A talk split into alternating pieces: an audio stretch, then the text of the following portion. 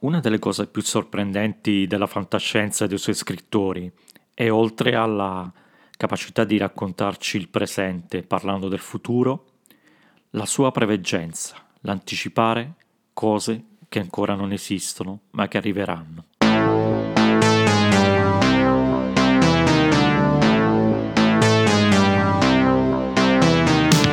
Questo è Mindware, un podcast di Paolo Musano.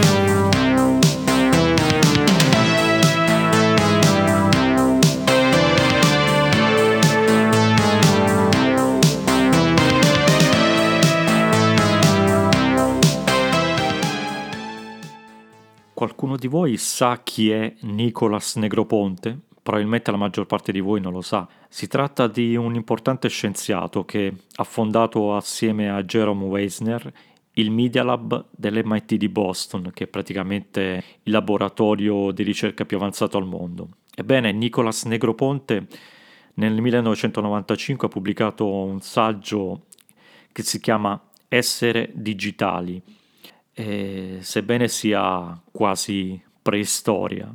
Al suo interno c'è un'interessante annotazione a proposito della genesi di un capolavoro che è 2001 Odissea nello spazio di Arthur Clarke, ovvero il romanzo di fantascienza da cui Kubrick ha tratto il suo film.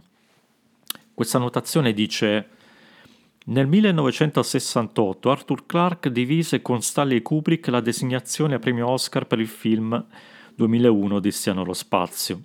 Stranamente il film uscì prima del libro. Clark fu così in grado di rivedere il suo manoscritto dopo aver visto la prima edizione del film, basata su una precedente versione della storia. In sostanza, Clark poté simulare la sua storia e quindi perfezionarla. Egli fu in grado di vedere e sentire le sue idee prima di darle alla stampa. Tutto questo non solo sfiora il paradosso, ma va anche oltre.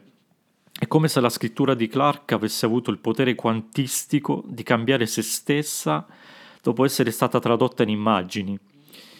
Ma questo potere più concretamente a volte inconsapevolmente appartiene a ognuno di noi, a ogni singolo lettore, se ci pensate. Parlando più seriamente, mi viene da pensare alla capacità dei futurologi, quelli che vengono chiamati futurologi, soprattutto degli scrittori di fantascienza, la capacità di penetrare in maniera più profonda e autentica il presente attraverso la, pre- la presentazione visionaria del futuro. Poiché il presente è già dato e troppo vicino, è necessario gettare uno sguardo lontanissimo e magari andare in un altro universo per capire la sostanza di quello in cui siamo immersi. Questo sembrano dirci scrittori come Clark, questa sembra dirci la fantascienza, questa è la sua grandezza. Nello stesso paragrafo citato dal libro di Negroponte si parla di John Skelly, che è stato CEO di Apple dal 1983 al 1993, quando praticamente Steve Jobs venne cacciato via in malo modo. E si parla di, in questo paragrafo di un certo navigatore della conoscenza che compare nell'autobiografia chiamata, guarda caso, Odyssey, la biografia di, autobiografia di John Skelly.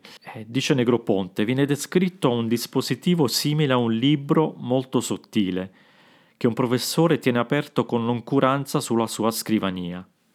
A cosa vi fa pensare questa descrizione? In order to really create a new category of devices, those devices are going to have to be far better at doing some key tasks. They're going to have to be far better at doing some really important things. Better than the laptop, better than the smartphone. But we think we've got something that is. And we'd like to show it to you today for the first time. And we call it the iPad.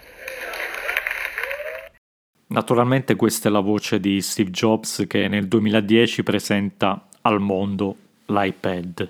Eppure erano ancora lontani i tempi delle interfacce touch, dei tablet, appunto dell'iPad, anche se tra parentesi erano già usate in Star Trek e quindi profetizzate da Gene Roddenberry. Una ragione in più per prendere più seriamente le parole dei futurologi, degli imprenditori visionari e degli scrittori di fantascienza. Con la tecnologia digitale e la rivoluzione che stiamo vivendo tuttora, il cortocircuito tra fiction e realtà diventerà sempre più interessante E questa è la mia previsione.